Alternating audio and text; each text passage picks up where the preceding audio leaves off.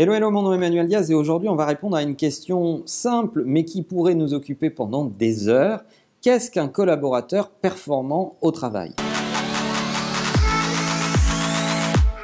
C'est le grand sujet des services R H et de tout un tas de managers qui se posent la question « Comment doit-on juger de la performance des collaborateurs? Qu'est-ce qui fait qu'un tel est performant alors que l'autre ne l'est pas ?» Euh, comment on affecte les objectifs aux gens, comment on les apprécie. Alors là, vous avez une ribambelle d'outils plus ou moins complexes qui peuvent exister, des approches matricielles entre la performance individuelle, collective, des combinaisons, des facteurs d'appréciation, et cetera, et cetera. Et au final, on finit par ne plus rien comprendre. Les managers qui évaluent les collaborateurs eux-mêmes ne comprennent plus grand-chose et ça finit en grand gloubi-boulga qui est finalement du gâchis. Est-ce qu'on ne pourrait pas juste admettre une fois pour toutes que la performance, c'est relatif et que ça s'apprécie en fonction de tout un tas de paramètres et de contextes qu'il convient de convenir les uns avec les autres? Alors pour beaucoup, un collaborateur performant, c'est un collaborateur qui atteint ses objectifs.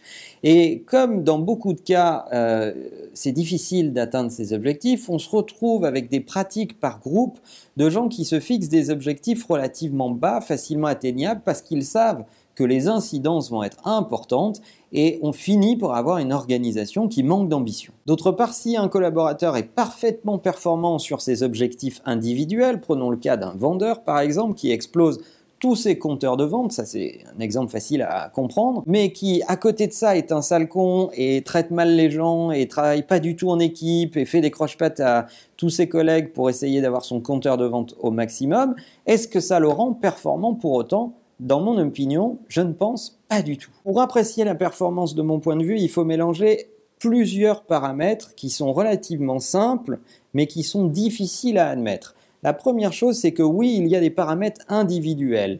Quel type d'objectif avez-vous atteint individuellement? Comment vous vous les étiez fixés? Est-ce que vous en aviez convenu avec votre manager?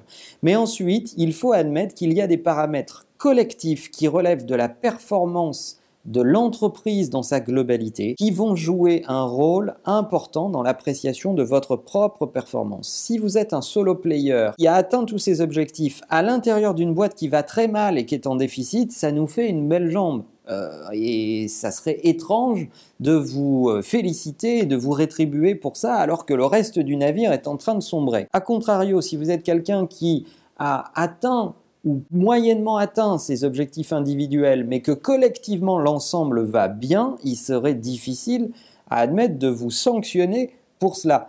Il va falloir mélanger les deux, des paramètres individuels et des paramètres collectifs sur des critères simples à comprendre, comme la performance financière de l'entreprise. Ainsi, certains vont pouvoir peut-être ne pas être au rendez-vous de leurs objectifs individuels, mais avoir contribué notablement aux objectifs collectif de l'entreprise et se retrouver dans une situation bien plus équilibrée que la sanction de l'appréciation individuelle uniquement. Pour bien évaluer la performance des individus, je pense qu'il faut juger tant de ce qu'ils font que du contexte dans lequel ils font et ça rend les choses beaucoup plus simples et beaucoup plus faciles à admettre. De l'autre côté, il faut que chacun admette qu'il n'a pas son destin entièrement entre les mains et que son appréciation ne sera pas faite uniquement sur ce qu'il a fait individuellement, qu'il faut sortir de cette relation très égoïste et accepter qu'une partie de son évaluation repose sur